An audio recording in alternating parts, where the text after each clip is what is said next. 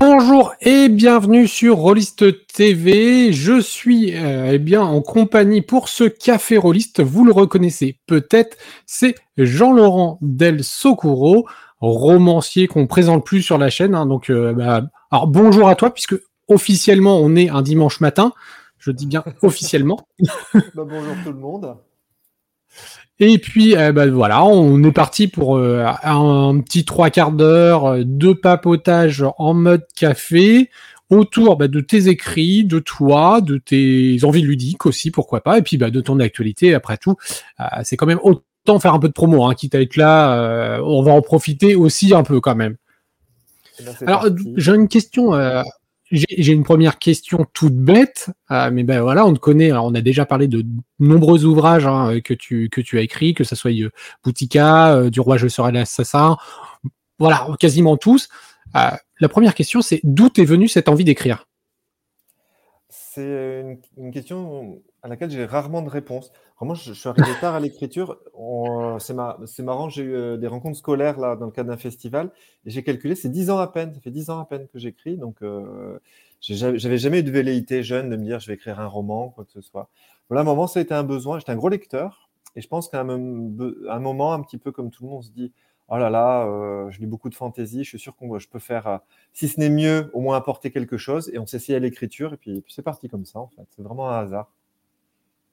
Donc tu t'es mis à écrire il y a une voilà, on va dire une dizaine d'années, euh, et tout de suite tu t'es tu t'es mis euh, je sais pas un leitmotiv, j'écris un roman ou j'écris une nouvelle ou c'est euh, voilà, je me mets devant le PC et je vois. Alors, j'ai commencé par mettre des nouvelles, en fait. Moi, j'ai besoin de cadres très forts, en fait. Et j'ai j'ai pris des appels à texte. J'ai écrit de tout et n'importe quoi, du fantastique, de la fantaisie, euh, jusqu'à ce qu'il y ait une nouvelle qui soit publiée dans un concours du Bélial en ligne. Ça, c'était la mer des mondes, voilà, Mhm. qui a un peu validé, me dire, bah voilà, il y a peut-être quelque chose à dire. Après, on dit toujours, il y a un événement qui fait que tu bascules un peu plus loin. Alors, il y a eu ça. Et le deuxième, c'est dans le cadre d'un- d'une convention de jeu de rôle. Donc, c'est intéressant de le dire aussi. Euh, moi, j'étais dans une convention qui s'appelait, qui n'existe plus, qui s'appelait les Chimériades. Peut-être que Ah oui. certaines personnes s'en souviendront. Et il y avait un certain Mathieu Gabory qui était invité, dont j'étais ultra fan. Voilà, les, les chroniques des crépusculaires, qui a donné le jeu Abîme, et ainsi de suite, et Agone, pardon. Agon. Et, et j'ai échangé avec lui, j'ai dit voilà que j'avais fait quelques essais. Et en fait, il m'a dit, mais en fait, toi, écris. Ne te pose pas la question, écris, écris un roman. Et j'ai écrit un roman et il a été publié, c'était euh, Royaume de vent et de colère. Donc c'est c'est aussi une rencontre. J'étais un fanboy, j'ai rencontré euh, Gabory, il m'a dit écris, j'ai écrit. Oh là là, quel à propos, bravo. Ah bah, voilà, oui, oui, quand même. c'est tout un métier. Euh, justement, euh, assez rapidement, alors déjà, le, la première nouvelle, tu le signales, c'est quand même bon, le Bélial hein, qui, qui choisit, c'est pas, c'est pas un petit éditeur, c'est quand même un éditeur qui a une bonne réputation pour une première publication. T'as eu beaucoup de refus avant ou pas? Sur les nouvelles, euh, je crois que j'ai fait, euh, on va dire, trois ou quatre concours. Et ça devait être le cinquième peut-être. Il faudrait que je revoie. Oui, donc, Sur les, sur, mais sur les nouvelles, c'est pas étonnant. Euh, je suis plutôt un mauvais nouvelliste. Je trouve que c'est un exercice qui est très très dur. Ah bah, je, trouve, je trouve vraiment que c'est périlleux. hein, parce que de- un roman sur la longueur, bon, si tu as des faiblesses, tu peux les noyer un peu. La nouvelle, hein. sur 20 pages, t'es pas bon, t'es pas bon de, dire, de tourner en rond. Et ouais, c'est ça, 4-5 refus, je pense, quelque chose comme ça. Et, après, donc, Royaume de vent et de colère, euh, qui a assez rapidement quand même été un très beau succès critique. Euh, après, commercial, c'est peut-être un autre chose, parce qu'en plus, on, sait qu'on est dans un marché de niche. hein. Euh, mais en tout cas, succès critique assez fort, tellement fort que du coup, bah, tu as même repris un petit peu le royaume petit à petit, son, histoire, pour en faire d'autres romans. Avec un, un fort accent historique. Euh, Est-ce que dès le début, c'est dans tes nouvelles, par exemple, c'est quelque chose que tu t'es entre guillemets pas imposé, mais qui est venu naturellement de dire souvent je retravaille l'histoire. On le voit aussi avec euh, hop là, Morgane Pendragon. Au final, dans beaucoup de tes romans, tu prends l'histoire et tu le retravailles. Eh ben non, pas dans les nouvelles. C'est marrant maintenant que j'y repense. Les nouvelles, j'étais totalement libre. Au départ, j'écrivais de, de la SF, de la fantasy, j'inventais des, des mondes. Il n'y avait aucun- aucune limite. À partir du moment où j'ai fait la démarche d'écrire un roman, je me suis rendu compte que la création de monde, la world building, c'était euh, j'avais pas cet affect-là. Et l'histoire, en fait, me donnait le cadre suffisant. Donc, avoir l'histoire, c'était le cadre de travail assez contraignant pour me permettre de trouver la liberté d'écrire. Et je l'ai gardé, en fait. Je change d'époque, je change de lieu, je change d'ambiance. Euh, mmh. Mais le cadre historique, moi, me rassure, c'est comme ça que je peux le développer. C'est pour ça qu'aujourd'hui, un roman de SF, j'avais essayé de prendre quelques notes et de regarder, ce sera plus compliqué pour moi. Parce qu'il faut, il y a tout à inventer. On, on, est sur autre chose. C'est sans filet. Pour moi, c'est sans filet. Ou il faudrait vraiment que tu extrapoles notre monde actuel pour te dire j'ai un support. C'est exactement ça. Euh, et du coup, euh, question bête, mais t'étais bon en histoire quand t'étais plus jeune? Non, pas spécialement. Après, j'aimais bien ça. j'étais pas mauvais. J'étais pas mauvais. Euh, puis j'en ai toujours lu en fait. Je pense que c'est ça qui, alimentait. Et puis, enfin, on, parle de l'histoire du monde et de l'histoire de France hein, avec Royaume. Mmh. Soulever une pierre en France, vous avez des siècles dessous d'intrigues et, de, et trahison. Hein, donc c'est assez facile en fait de, trouver le, entre guillemets l'inspiration ou la thématique. D'ailleurs, je recommande hein, pour ceux qui, euh, comme moi, n'étaient pas des, grands historiens, etc. Euh, moi, j'ai adoré notamment euh, la guerre des trois rois, parce qu'au final, en le lisant, je ah me disais ah ouais, mais si l'histoire était racontée comme ça par les profs, qu'est-ce que j'aurais aimé Qu'est-ce que j'aurais aimé l'histoire et comprendre cette, cette histoire de, de Henri III, du duc de Guise, etc. Alors que à l'époque, très clairement, euh, quand je l'ai appris, je pense que je m'en moquais un petit peu, malheureusement. Euh, donc, je ne peux que vous recommander aussi des fois les, les œuvres littéraires pour vous pencher sur la vraie, véritable histoire, qui parfois est à désamorcer, mais bon. Euh, et donc, ouais, donc l'histoire pour toi, c'est vraiment un support et tu as besoin de ce. Alors, tu nous depuis tout à l'heure, tu nous dis voilà, j'ai besoin d'un cadre. Tu as eu besoin d'un cadre des concours pour euh, écrire des nouvelles. Là, tu as besoin de l'histoire pour t'aider sur les romans. Euh, Toi-même, dans l'écriture, tu as un cadre? Tu te dis, je sais pas, euh, là, je suis en train de lire par exemple la biographie de Bernard Werber. Pendant un temps, il, il écrivait de 8h30 à midi et demi, de toute façon. Oui, mais c'est ça. Moi, je travaille de grosso modo de 9h à, à 18h tous les jours, du lundi au vendredi. Une pause de 2 heures entre midi et 2, de quoi manger, faire du sport de temps en temps. Euh, je ne bosse pas les week-ends, sauf exception. Et, voilà, et je me, je me, débrouille. Après, voilà, sur le, ça c'est le cadre de travail. Euh, techniquement, j'écris entre 4 et 6 heures par jour, parce que je ne suis pas 8 heures à écrire, 8 ou 9 heures à écrire, puisque j'ai des mails, de l'administratif. Voilà, je suis auteur à temps plein maintenant, donc j'ai certaines contraintes. Préparer des ateliers, ainsi de suite. Mais ça reste voilà, un temps d'écriture. Euh, je, suis aux 39 heures. Hein. et, et, du coup, tu quand tu écris des histoires maintenant, euh, on le voit, hein, parce que alors effectivement, euh, tu as le Royaume de France et la guerre des religions euh, qui a servi de toile de fond à pas mal de romans, mais avec le Morgan, tu t'es éloigné plutôt du côté du mythe arthurien. C'est des documentations historiques où à un moment tu dis ah ça là j'ai quelque chose, je vais essayer de, le travailler, ou c'est vraiment au fil de l'eau, tu as plutôt une idée d'histoire, tu vas chercher, enfin une idée d'aventure et tu vas aller chercher l'aspect historique qui correspond? Alors pour Morgan, c'est le seul qui soit, j'allais dire, à l'inverse de tout le reste, parce qu'il y a eu un corpus et une recherche très lourde, puisque j'ai été accompagné euh, euh, notamment pour la bio par Justine Breton, qui est une grande spécialiste, voilà, spécialiste en littérature de, médiévale. Euh, mais il a fallu lire les, textes d'époque sur. donc il y a à nouveau un corpus et une recherche, mais un peu différente, puisque là on est sur un, un mythe. Mais très vite, chasser l'habitude, elle revient au galop. J'avais besoin de me dire, mais ce mythe, il est en sixième, il est au dixième, il est où? Donc je l'ai placé au tout début du septième parce que ça me permettait de raborder une thématique qui est souvent présente, qui est le conflit entre les religions. Voilà, et l'arrivée du, catholicisme sur l'île de Bretagne, c'était parfait. C'est aussi une thématique de la, geste arthurienne. Voilà, mais au départ, j'ai hum, ou un personnage ou un moment que je veux travailler. Voilà, ça, c'est typique. Là, le, par exemple, là en ce moment, le prochain roman que j'écris pour Albin Michel, parce que c'est la réécriture de trois choses. C'est la réécriture du, de la légende de Viking, des légendes nordiques autour du Ragnarok. Voilà. Donc du coup là, j'ai une vision. Je veux, une je veux la fin du monde de, du monde nordique. Voilà. Et à partir de là, voilà, je vais commencer à chercher les textes, lire l'EDA, puis insuffler un peu d'historique dedans quand même. Et, en termes de, de personnages, parce qu'ils sont extrêmement forts tes personnages dans les romans, très euh, d'ailleurs euh, des fois ils ont un, passif euh, pas facile. c'est d'ailleurs une thématique que je retrouve dans beaucoup de tes personnages. tu as besoin de ce, aussi de ce, ce caractère-là pour tes personnages, de les typer assez fortement et de leur donner un, passif assez bah, lourd à porter, on va dire.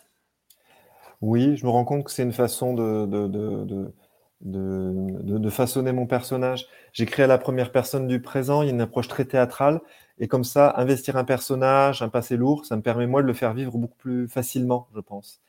Euh, alors sans rentrer euh, dans le, le, trauma à chaque fois, c'est vrai qu'il y a besoin d'avoir des, des, cassures et des fêlures sur un personnage. Un personnage lisse, c'est plus compliqué, on va dire, c'est beaucoup plus compliqué.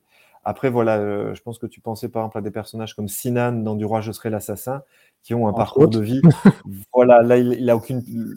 L'auteur que je suis n'a eu, aucune pitié euh, pour, pour ce pauvre personnage qui n'avait aucune chance en fait. Mais, mais, au départ, il avait quand même un peu d'espoir, il avait un peu, un peu de lumineux en lui.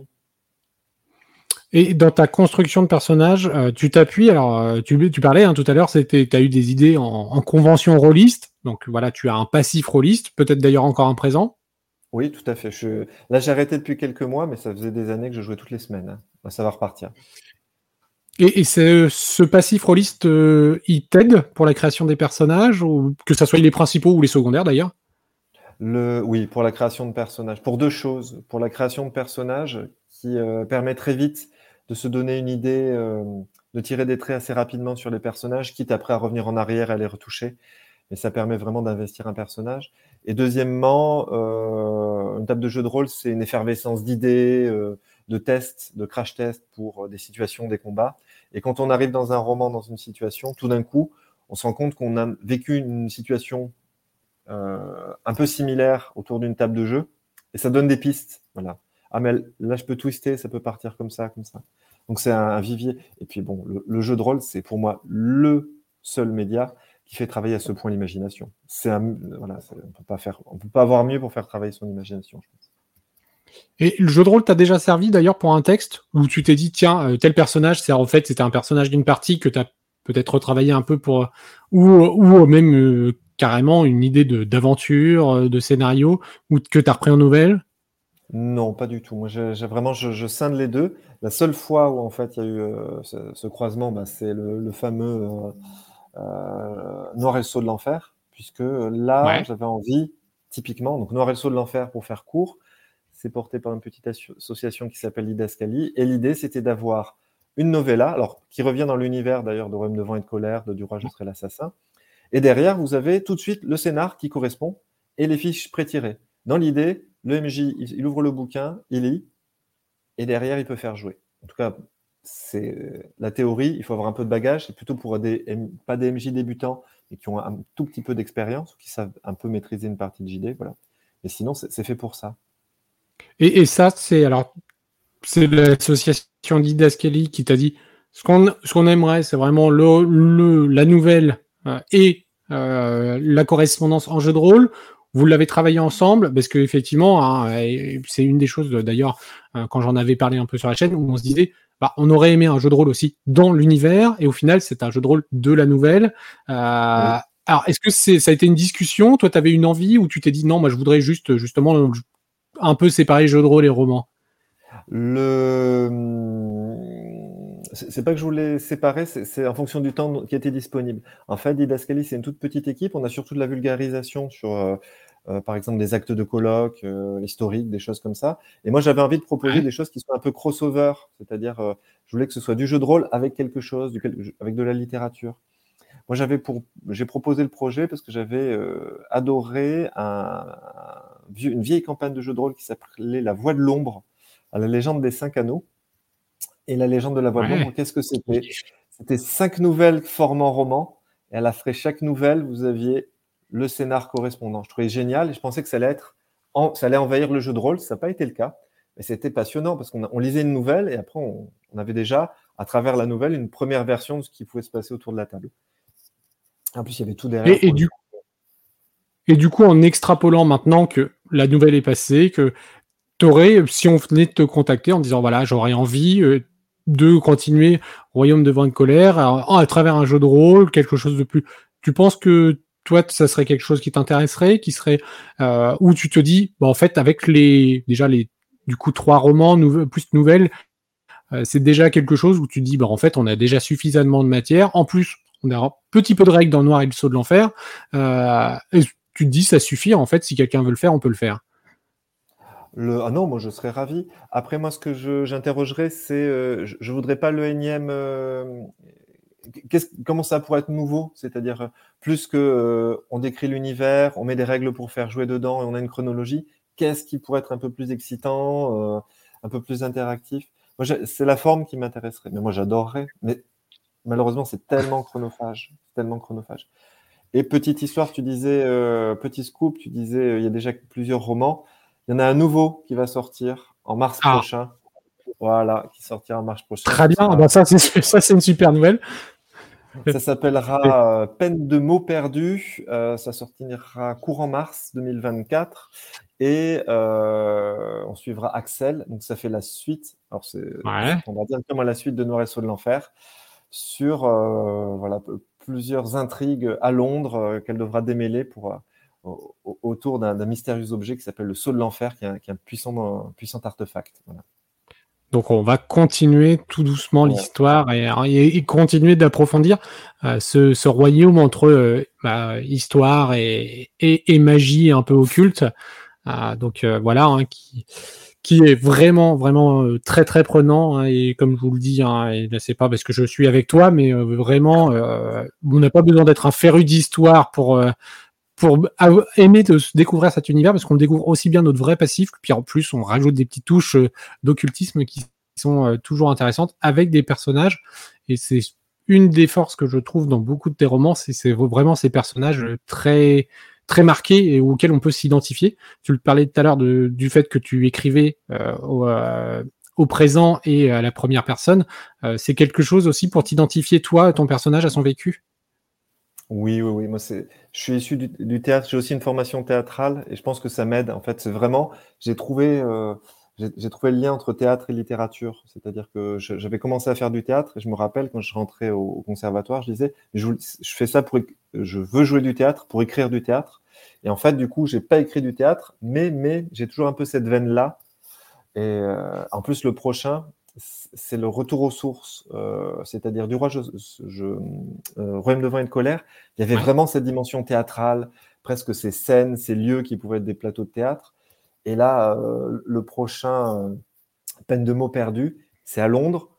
Pendant, qu'il y a, pendant Shakespeare, il y aura des passages dans des théâtres, il y aura des, des clins d'œil à des tirades. Ce sera très capé d'épée. Donc il y aura une espèce de dedans dehors pareil, avec des, je l'ai vraiment pensé comme comme tu parlais des personnages, donc il y aura des personnages de fiction historique, et puis des personnages historiques qui apparaîtront comme des caméos un peu, euh, qui disparaîtront rapidement, mais voilà, qui, apparaîtront parce que c'est tellement riche sur cette période euh, anglaise du, du. Voilà.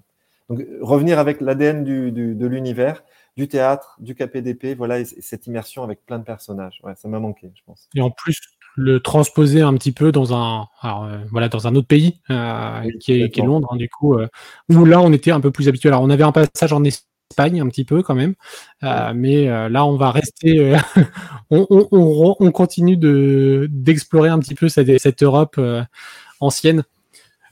et du coup, tu, alors tu, tu évoques le, le, jeu de rôle. Toi, ton passif de jeu de rôle, justement, tu jouais encore il n'y a pas si longtemps que ça, toutes les semaines.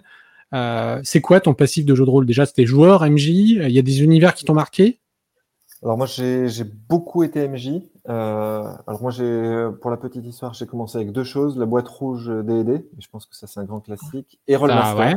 Ça c'est moins un classique. Rollmaster en anglais, euh, voilà. Donc du coup j'ai eu quelques années de Rollmaster.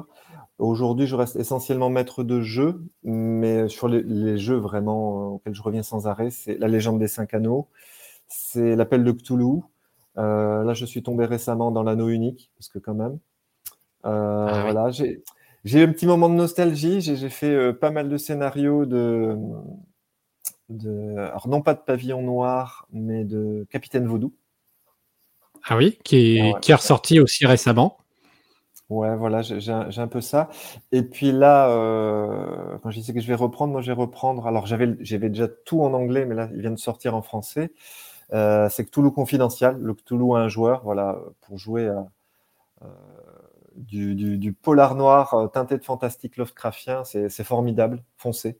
C'est très très bien. moi, je suis assez fan. C'est un livre dont vous êtes le héros, mais au lieu d'avoir un, livre où vous avez un MJ qui interprète les personnages, c'est ultra immersif. On a l'impression de jouer un petit morceau de roman. Alors par contre, c'est pas pour MJ débutant. Voilà, je préfère prévenir tout de suite. Voilà. Alors, c'est marrant parce que depuis le début, euh, quand on parlait du, roman où tu disais que tu étais grand lecteur et que tu as commencé à écrire en disant, bah après tout, moi aussi, je me suis dit, euh, à force de lire, euh, moi aussi, je me suis dit que je pouvais écrire et qu'est-ce que je pouvais apporter de nouveau? Là, dans le jeu de rôle, tu me disais tout à l'heure, si on devait l'adapter, je me poserais pas la question d'adapter mon univers, mais qu'est-ce que je peux apporter en plus? Et là, encore une fois, c'est l'apport supplémentaire euh, qui t'intéresse dans tout le confidentiel. Et puis, on va parler de, Vers le silence un peu après, qui est aussi encore quelque chose qui propose. Tu as besoin de cette. Euh, alors, pour toi, dans toutes les créations ludiques, et notamment le jeu de rôle, euh, le petit plus qui. qui... Tu as besoin de ce petit plus, j'ai l'impression. Un peu partout. Alors c'est drôle parce qu'il y, a deux choses, tu vois, parce que j'ai quand même cité quand même des gros mastodontes, c'est-à-dire l'appel de Cthulhu et les, gens des, cinq anneaux. On peut pas parler, quoique pour les gens des cinq anneaux, j'y reviendrai, mais on peut pas parler. Alors, à l'époque, ils apportaient quelque chose. Tout à fait. Mais euh, l'appel de Cthulhu, on reste sur, même s'il y a des évolutions, les mécaniques restent assez similaires, à tel point qu'il y avait même les scénarios d'initiation pour les deux joueurs, qui pendant très longtemps étaient un peu celui de la première édition et qui a suivi jusqu'à la troisième ou quatrième, voire plus. Mais euh, moi, quand je m'investis dans quelque chose, j'ai envie de faire de l'expérimentation, en fait. C'est ça que je trouve ça intéressant dans, le, jeu indé. Euh, quand on suit les, petits jeux, les, petites pépites qui sortent, euh, moi, je trouve que c'est toujours intéressant de les essayer, quitte après à revenir à un jeu de rôle plus classique, parce que ça donne des idées. Là, je repense à, comment ça s'appelle, Colossal, le jeu à un joueur qui est sorti en, en français chez Arkane c'est hyper intéressant. Ou le jeu sur les, le, journal d'un vampire millénaire qui est sorti chez l'Outre-Rolliste, je crois. Et, qui est dans le manga, euh, Qui, est là. Qu'on va détailler, hein, tout le confidentiel, c'est ce qu'on appelle euh, un joueur, un MJ. Euh, là où c'est deux jeux solo-solo. tout comme le solo, et parce que c'est des approches différentes. De la même façon qu'à un moment a émergé le jeu de rôle sans MJ. Tout d'un coup, il s'est passé quelque chose et c'est intéressant de le tester. Voilà. Je pense que c'est des, actes et des périodes. Et pourquoi je reviens tout, juste cinq minutes sur la légende des cinq anneaux? C'est qu'en anglais, alors ça s'est pas fait en français, j'imagine, pour des, principes de trad, il sortait avec la dernière édition tous les mois une nouvelle en ligne qui faisait avancer l'univers et qui faisait avancer l'intrigue et qui dévoilait des nouveaux personnages et qui était en lien, comme les éditions précédentes, mais un peu plus cadré, avec le jeu de cartes. Le jeu de cartes influençait la timeline. Et c'était, c'était, extraordinaire. C'était vraiment extraordinaire. C'est, d'ailleurs euh, quelque chose qu'on voit revenir hein, sur la légende des cinq anneaux, avec les romans qui commencent à revenir. Pendant un temps, ça s'était un peu perdu de faire des, romans dans l'univers de Rokugan. Et là, euh, la dernière version propose de nouveau des, romans dans cet univers qui, euh, qui font évoluer, qui vont retrouver des, personnages importants de l'univers qui ont un petit peu évolué d'ailleurs depuis les derniers. Mais donc voilà, c'est d'ailleurs euh, un précepte qu'on retrouve aussi euh, dans le jeu de rôle, c'est ce côté très de plus en plus littéraire et euh, et, euh, et transmédia euh, qui se fait. D'ailleurs, c'est on se voit aussi à travers un petit peu tes, tes œuvres. Hein, qui était voilà un roman, puis tu l'as développé en nouvelle avec jeu de rôle. donc on, on, le voit et puis et puis globalement tous les univers euh, la Morgane Pendragon, le mythe arthurien, euh, on ne peut pas ne pas parler du mythe arthurien sans penser à Pendragon. Donc ah, il y a quand même ça. Des... Qui est sorti. Oui, hein, je, euh, on, fait, on va faire un coucou à Mathieu qui a fait l'ouverture critique. Euh, je crois qu'elle a été publiée hier ou avant-hier par rapport à, à ce qu'on là aujourd'hui où on enregistre. donc voilà. Donc et effectivement, bah, dans les univers que tu cites, c'est quand même des univers. Alors assez riche et aussi assez littéraire. Euh, mine de rien, Légende des Cinq Anneaux, c'est un univers très très riche euh, par rapport à l'histoire que tu apprécies dans tes romans. Là aussi, on a quelque chose de très historique. Toulouse, ça se base quand même sur une grosse œuvre euh, littéraire.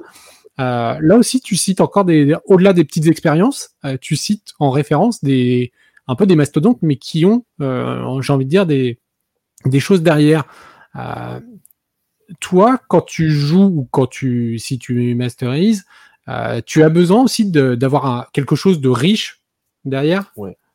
Ah oui, oui, moi c'est c'est pour ça en fait que j'aime la légende des cinq anneaux. C'est-à-dire c'est assez très complexe à maîtriser parce que ça fait partie de ces jeux où, euh, surtout si les joueurs connaissent un peu en face, il faut avoir une grosse connaissance de l'univers.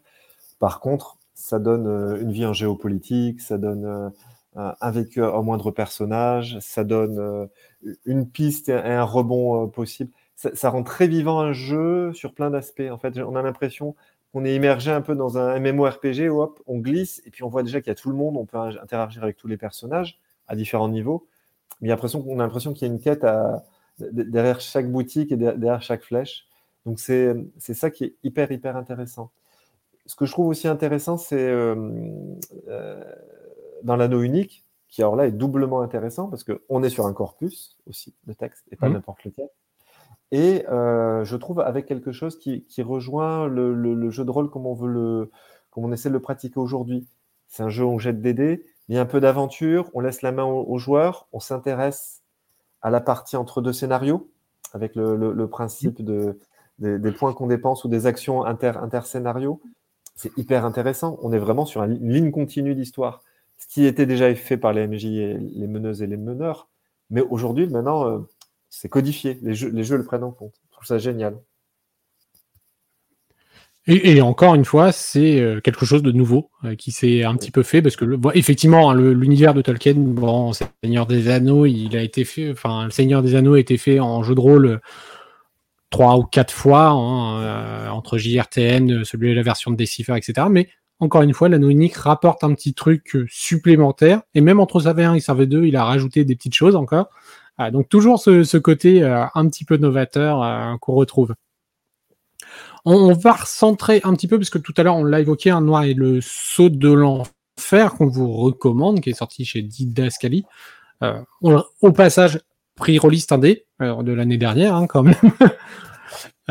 Et du coup, là, bah, Didascali, tu reviens une nouvelle fois à la plume chez Didascali pour un financement participatif qui est en cours. C'est vers le silence. Alors, je vais peut-être te laisser le présenter le projet et aussi en quoi il est novateur. Alors, le, hop, j'en profite pour le montrer. La superbe couverture de la version française signée Damien Dufresnay. Moi, je suis ultra fan. Vers le silence. Alors, qu'est-ce que mm. c'est vers le silence? Déjà, c'est une traduction. c'est la première traduction qu'on fait nous d'un jeu qui s'appelle Signal to Noise. Excusez mon accent. L'auteur, c'est un, auteur indé anglais qui s'appelle euh, Craig Duffy.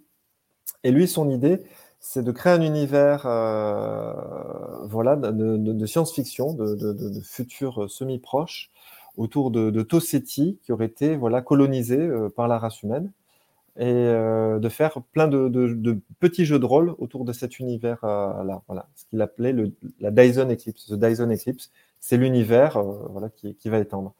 Et le prélude à ça, c'est vers le silence, c'est-à-dire l'humanité a reçu un signal, on, l'invite à s'installer vers Toseti, elle construit une flotte génération et plusieurs vaisseaux partent vers ce signal pour répondre à l'appel et, et terraformer, coloniser Toseti voilà. Donc, et on va jouer l'histoire de deux personnes. Donc, c'est un jeu épistolaire par mail pour deux personnes.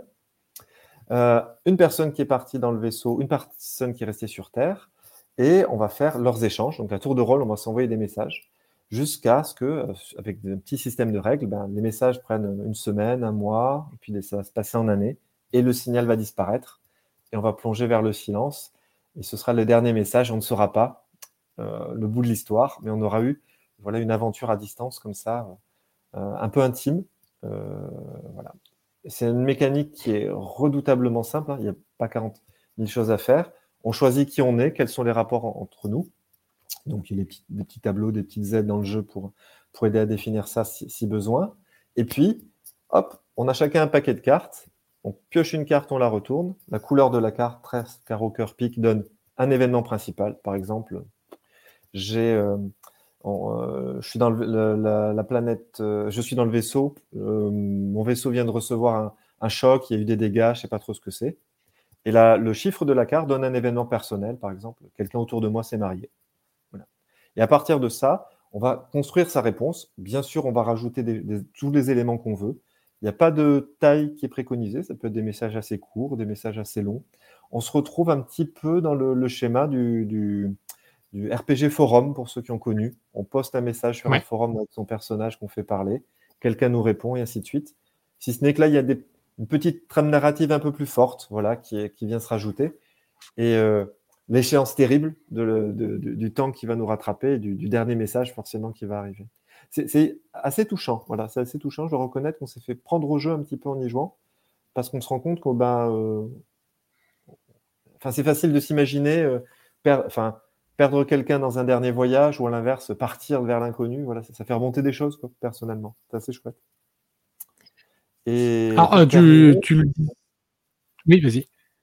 Non, non, juste pour, pour, terminer, et en plus, comme j'avais toujours envie, voilà, hormis la traduction, j'avais encore envie de rajouter du littéraire, j'ai proposé à deux collègues autrices, donc Émilie Carbalet, qui écrit de la science-fiction, euh, et Floriane Soulas, qui écrit les, les Oubliés de Lama, qui, sont aussi, qui est aussi de la science-fiction, mmh. parce que moi, je n'en écris pas, et ben de prendre au jeu, dire on fait chacun une partie à deux, donc il y aura trois parties, on a fait trois parties, on a essayé de rendre ça le plus littéraire possible, on essaie d'en faire une mini-nouvelle, plus ou moins réussie, voilà, en ayant les contraintes du jeu. Là, on s'est pris au jeu. C'est trois illustrations, trois textes qu'on propose comme des exemples de parties de ce que peut donner vers le silence, en plus du jeu. Voilà. Alors, euh, du coup, alors vers le silence, ce système de jeu, j'ai même l'impression que ça remonte presque à, l'histoire du jeu de rôle, où euh, si on remonte bien, hein, quand même, il y avait aussi des grands joueurs de diplomatie qui jouaient par correspondance. Euh, ça pourrait, ça pourrait se rejoindre ça. Il y a eu aussi quelques expériences de jeu par correspondance. Hein, pour le coup, alors là, j'ai j'en, ai un, mais le nom ne revient pas. Euh, mais euh, j'ai un jeu en tête où effectivement, c'était euh, vraiment alors là, lettre écrite qu'il fallait faire. on se postait le courrier. Et effectivement, il y a là, bon, alors il y a le côté nouvelle technologie où tu dis on, s'envoie des mails, mais on on peut euh, utiliser un peu tout support ou c'est vraiment le mail? Bah, On a tout d'ailleurs euh, Alice is Missing aussi qui a fait une expérience un peu euh, proche. Complètement, je l'ai, je l'ai pas encore testé, mais on, est, on est dedans, on est dans l'air du temps. c'est un jeu, quand j'ai fait une mini-interview de, Craig Duffy, et il dit c'est l'effet du, du, Covid qui a nécessité de redéployer quelque mmh. chose où c'est facilement accessible à distance, on est à deux. le, on peut le faire par mail, on peut le faire par texto, il y a des joueurs qui jouent par texto, il y a une option, bien entendu, en vocal. Si vous n'avez pas envie d'écrire, parce que c'est un peu contraignant, on peut s'envoyer un vocal. C'est encore plus immersif, c'est encore plus touchant, parce que du coup, on, a la voix de l'autre qui, qui parle tous les jours, euh, tous les jours dans votre boîte mail. Donc, c'est exactement ça. On peut le faire par courrier, si on veut, il n'y a rien qui l'en empêche. Si ce n'est qu'il y a une petite règle, alors qu'on n'a pas utilisé pour les nouvelles, ou euh, parfois, quand on fait un tirage de cartes, il y a une petite option pour que euh, des lettres disparaissent ou s'échangent. Et petit à petit, les, messages se font un peu, euh, un peu hackés, un peu brouillés avec la distance. Voilà. ce qu'on pourrait, ce qu'on pourrait faire avec du vocal aussi, en, brouillant un peu de temps en temps sa, piste vocale. ça demande une petite maîtrise au fur et à mesure, mais, mais on peut, oh, il y a de quoi s'amuser, je pense. Ah ouais, ouais. Et le, et le, on a rajouté, parce que le jeu est relativement court, hein, c'est simple, c'est surtout des tables avec quelques règles et quelques accompagnements pour démarrer. Et on a rajouté dans le même univers, parce qu'il y avait déjà notre, un jeu, notre jeu donc de, ce, de cet univers qui était disponible, un jeu solo qui lui se passe quand on est arrivé et on ne suit pas les gens qui s'installent, on, on, suit des gens qui, qui, creusent pour aller chercher des minerais dans, dans, des, dans des astéroïdes aux alentours. Et alors c'est un jeu terrible à un joueur, même principe, même mécanique avec des cartes on est rentré dans l'astéroïde, l'astéroïde s'est refermé derrière nous, il est en train de s'effondrer, il faut essayer de sortir. C'est terrible. Toujours très gai. Ah ouais, ouais c'est génial. Par contre, c'est bien. Alors déjà, ça permet à un joueur, encore une fois, facilité de déploiement de, pour tester l'univers. Par contre, il mmh. faut, en plus des cartes, il faut un Jenga, vous savez, c'est ces tours avec ces, ah oui. qu'il faut enlever. En fait, on retourne trois cartes au début de son tour, qui nous donnent des éléments mais qui nous donne aussi combien de, pièces de Jenga on doit enlever. Si la tour de Jenga tombe, ben, on est écrasé. Et si vous êtes toujours en vie, vous écrivez votre journal de bord un jour de plus. Et il y a des petites découvertes à faire sur l'univers. C'est pour ça que je voulais le mettre aussi. Il y a des choses qui sont vachement intéressantes. Ah oui. On arrive au bout de ça. Donc c'est intéressant de la voir. Et alors tu évoquais tout à l'heure, c'est euh, dans vers le silence, parce que c'est vrai que dit comme ça, euh, juste le, le côté épistolaire pour deux joueurs, qui s'éloigne petit à petit, le silence va s'installer. On pense, je pense, assez rapidement à la relation amoureuse avec euh, l'homme ou la femme qui est parti, et ainsi de suite. Euh, il y a d'autres types de relations aussi qu'on dans, ce, dans cette possibilité? Et est-ce que tu en as essayé même d'autres? On, a, on les a toutes variées, c'est-à-dire on a des relations euh, familiales, on a des, relations entre collègues, on a des relations voilà un peu plus un peu plus intimes. On a essayé voilà de, de varier les, les couleurs en sachant que le, pitch de départ, c'est que les deux personnages ont postulé pour partir, il n'y en a qu'un qui a été retenu. Donc en plus, ça crée tout de suite, y une frustration d'un des deux qui n'a pas pu partir. Euh, il faut se trouver une raison, trop jeune, pas de chance, euh, le hasard d'un tirage, un piston peut-être, l'autre qui a cherché à préserver son fils parce qu'il préférait qu'il reste sur Terre et ne prenne pas l'aventure. Donc ça aussi, c'est intéressant de, se dire quelle est la relation, euh, pas conflictuelle, mais euh, assez riche pour nourrir quand même un échange qui va être, qui va être assez dense en fait. C'est assez, euh, assez preneur. Alors, on précise, hein, d'ailleurs, le, jeu est encore euh, en financement, donc c'est sur la plateforme Ulule, c'est jusqu'au 19 octobre hein, quand, quand, vous verrez euh, cette vidéo. Vous sachez que vous avez jusqu'au 19 octobre. Après, je pense qu'il sera disponible si vous avez raté. Il est non, il n'est pas encore, il n'est pas encore totalement financé puisqu'on est à 66% au, moment où j'enregistre. On est à, il faut 150 précommandes, ce qui est assez conséquent pour nous. D'habitude, on est plus bas, mais les coûts de traduction et des droits ont joué. Et là, on est à une centaine. Donc, il nous manque encore une, cinquantaine de volontaires pour, pour embarquer à bord de la flotte génération. Donc, je repense à autre chose. Est-ce que c'est pas des profondis auxquels tu pensais, ton jeu? Tout à fait. Tout à fait. Effectivement, c'était des profondis. Et c'était déjà dans euh. l'univers de Lovecraft. C'était déjà un univers euh, lié à la littérature. Oui, effectivement, mais c'était celui-ci, effectivement. Euh, et tes co-autrices, du coup, parce que tu dis que, bah voilà, ce coup-ci, tu n'as pas joué Cavalier seul, tu as emmené deux autrices avec toi. Euh, c'était des rôlistes aussi, ou alors en plus c'était des, des romancières que tu t'es dit, tiens, ça va les intriguer, je vais les convertir. C'est exactement ça, c'est-à-dire je voulais des profils assez différents. Émilie Carbalek, elle est joueuse de plateau, mais pas rôliste. Donc du coup, elle c'était vraiment l'aventure. Donc c'était et euh, à l'inverse, Lauriane Soulas est rôliste et meneuse de jeu. Et, euh, du coup, on voit que les ping-pong sont différents. On voit qu'il y a des choses, des connivences, un peu des règles de rôliste qu'on voit très vite, euh, alors que les choses prennent plus leur temps avec Emily. Mais ce qui est intéressant, parce que du coup, ça prouve aussi que même si on est surtout intéressé par découvrir le jeu, même si on connaît rien au jeu de rôle, bah, c'est possible. Voilà, c'est des choses qui prennent qui prennent du temps, on prend du, plus de temps à, découvrir. Les messages sont un peu plus longs pour, euh, pour essayer de donner plus de grain à moudre à, l'autre, ainsi de suite. Euh, ouais, donc c'était assez drôle. Assez... Les ont été assez enthousiastes. Et pour la petite histoire, donc c'est traduit par Hermine Aymon et Ervan De Vos, donc un, duo d'amis de, et traducteurs qui travaillent dans la littérature de l'imaginaire. Ils ont travaillé sur Neddy Okorafor mmh. et d'autres termes. Et c'est édité, les nouvelles sont quand même suivies et éditées, et le jeu est maquetté par Marie Marquez, une de mes éditrices sur d'autres romans. Et à un moment, ils étaient tellement intrigués que euh, la traductrice euh, Hermine a lancé une partie avec, avec Marie, et elles se sont essayées au jeu pour essayer, alors qu'au départ, c'était pas prévu. Donc en fait, c'est assez intriguant et c'est facile à mettre en place. Encore une fois, euh, un jeu de cartes et c'est parti en fait. Un, jeu de cartes, un, mail ou un SMS ou peu importe, même du vocal, euh, WhatsApp. Euh, ah, pour ben voilà. Mais c'est effectivement quelque chose. Et, euh, et alors du coup, comme comme c'était pas deux, enfin il n'y avait pas deux joueuses, toi tu as justement dans cette écriture, c'était dans une optique aussi de bah, de nouvelles entre voilà de ou d'exemples. pour... Est-ce qu'il y a eu des contraintes ou un moment tu t'es dit euh, toi, dans les réponses que tu faisais, alors je répondrais bien ça, mais en fait, je sais que ça va quand même être écrit euh, et tracé, donc je vais plutôt répondre autre chose pour rebondir sur l'histoire. Est-ce que tu as joué le ah. personnage ou euh, On hmm a essayé de jouer le personnage à fond. On a essayé de pas twister les règles. On a eu deux, deux choses qu'on ne fait pas. la première, donc, c'est d'effacer les, règles, d'interchanger les Donc là, on n'a pas pris cette règle-là. Et la deuxième, ça a été de se dire sur le premier tirage de cartes, euh, de dire que si c'était la même couleur pour un, même personnage, par exemple si on tirait carreau par exemple pour les, toutes les personnes qui partaient dans l'espace, et eh ben on retirait. Mmh. Pourquoi? Parce que ça aurait fait à chaque fois le même événement qui commence le jeu, ça aurait été un peu redondant.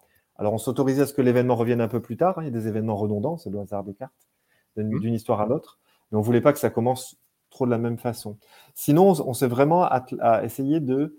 Euh, on veut finir une histoire, donc il fallait qu'en fonction de l'avancée du jeu, on arrive à une fin. Donc on a fait attention à ce qui est une intrigue, un petit peu, de resserrer l'intrigue.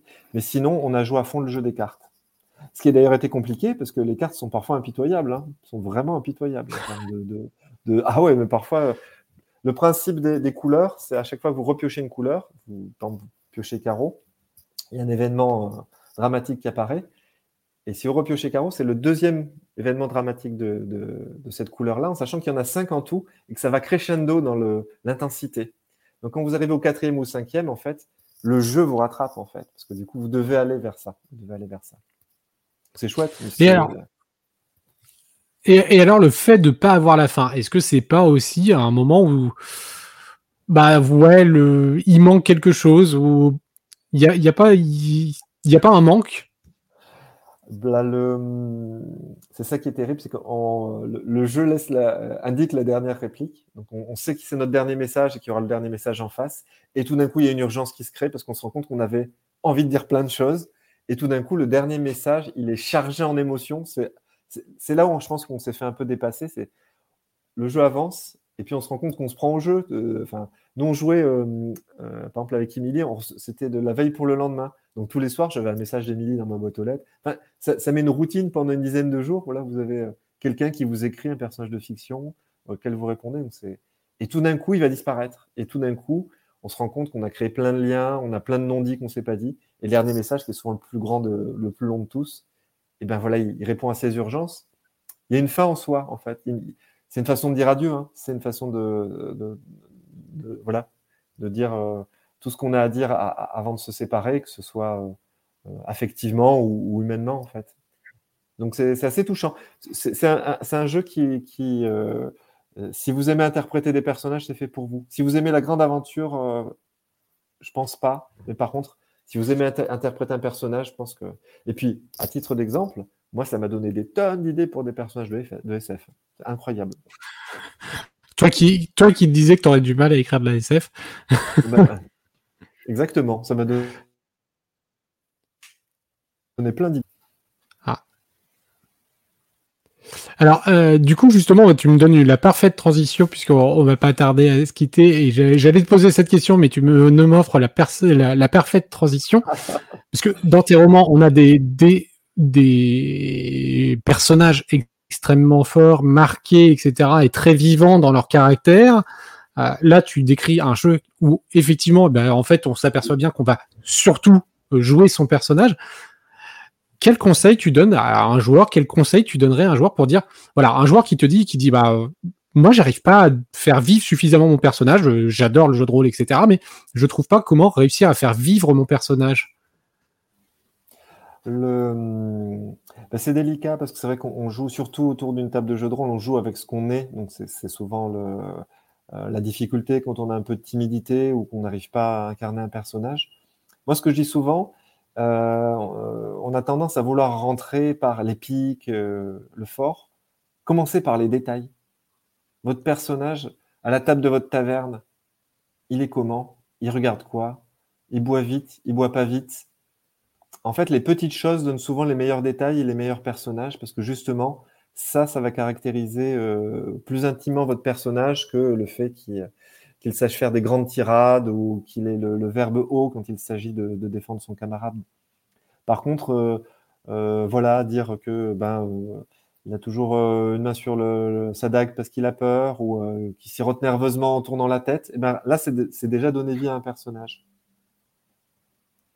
Bah, je crois que déjà c'est un, une bonne proposition et un très bon conseil que, que tu donnes. De... Et puis, euh, alors je crois que tu l'évoquais tout à l'heure, et je ne sais pas si c'est quelque chose que tu suis, euh, mais de pas hésiter à raconter son personnage et de revenir sur, le, sur des choses a posteriori, c'est ce que tu disais tout à l'heure. Oui, oui, tout à fait. C'est-à-dire qu'à un moment, tu réapprofondir, revenir sur, sur, sur des non-dits. Parfois, on, on, on, se dit Ah mince, j'aurais pu dire ça, je ne l'ai pas dit. Bah, ça va revenir, en fait. Ça va revenir, l'opportunité de le faire. Euh, le provoquer aussi. Parfois, on n'ose pas parce qu'on attend, euh, on attend la scène où on doit parler. C'est pas hésiter à dire, euh, ben, en fait, là, moi, j'ai une idée. Dire à son meneuse ou à son meneur, ben, là, j'ai une idée. Est-ce que je peux prendre la parole? Parfois, c'est très bête, mais parfois, on attend le bon moment pour le faire et on le rate. Et à l'inverse, parfois, ben, on n'a pas le temps de le faire parce qu'on n'a pas l'ouverture pour le faire. Donc, pas hésiter, ça non plus. Rappelez, rappelez globalement que le jeu de rôle, ça se joue ensemble, en fait. Et euh, moi, je le dis souvent à mes joueurs, si à un moment il y a un problème, s'il y a une pause, s'il y a un truc qui va pas, on en parle, c'est un jeu autour de la table. Et euh, ce serait frustrant que quelqu'un ait pas eu euh, sa parole. Bah, merci beaucoup. Je pense qu'on va, terminer sur, sur ce très bon conseil. Alors, je pense qu'on a fait un, un petit tour. Donc, on recommande bien évidemment, on va pas revenir dessus, mais si vous regardez toutes les anciennes émissions de Rollis TV ou cherchez la bibliographie de euh, Jean-Laurent Del Socorro, vous trouverez sûrement votre bonheur dans tout ce qui a été écrit. On le rappelle, le financement participatif de Vers le silence, euh, un jeu épistolaire à cette superbe couverture, et puis donc où vous allez là pouvoir explorer votre personnage et puis bah, du coup découvrir aussi le, personnage euh, en face, parce que ça va être aussi un jeu de découverte, je pense. Ouais, complètement. Et, et puis, bah, euh, merci pour aussi cette très bonne nouvelle d'un d'un nouveau roman qui arrive. Donc, bon, il va falloir patienter un petit peu, mais un nouveau roman pour où on va pouvoir euh, de nouveau euh, découvrir cet univers et puis aller parcourir les, les rues de Londres du coup et peut-être croiser Shakespeare ou, une reine au passage. Ben, merci pour cette invitation à ce café rôliste. Vraiment, c'était génial. Merci beaucoup. Bah, merci à toi d'avoir répondu présent et puis au plaisir de se recroiser. Peut-être en... Alors, je sais pas si. Alors, on ne sait pas encore quand on va diffuser exactement, mais tu as des salons qui arrivent aussi où on pourra te croiser? Euh, Je serai aux Utopiales cette année, voilà, pour, euh, à, moitié en, invité et à moitié en festivalier au bar de Madame Spock. Vous pourrez m'y retrouver. Très bien. et eh bah, un très bon festival. Au plaisir de se croiser et à très bientôt sur Rollist TV. Je vous dis au revoir. Au revoir tout le monde.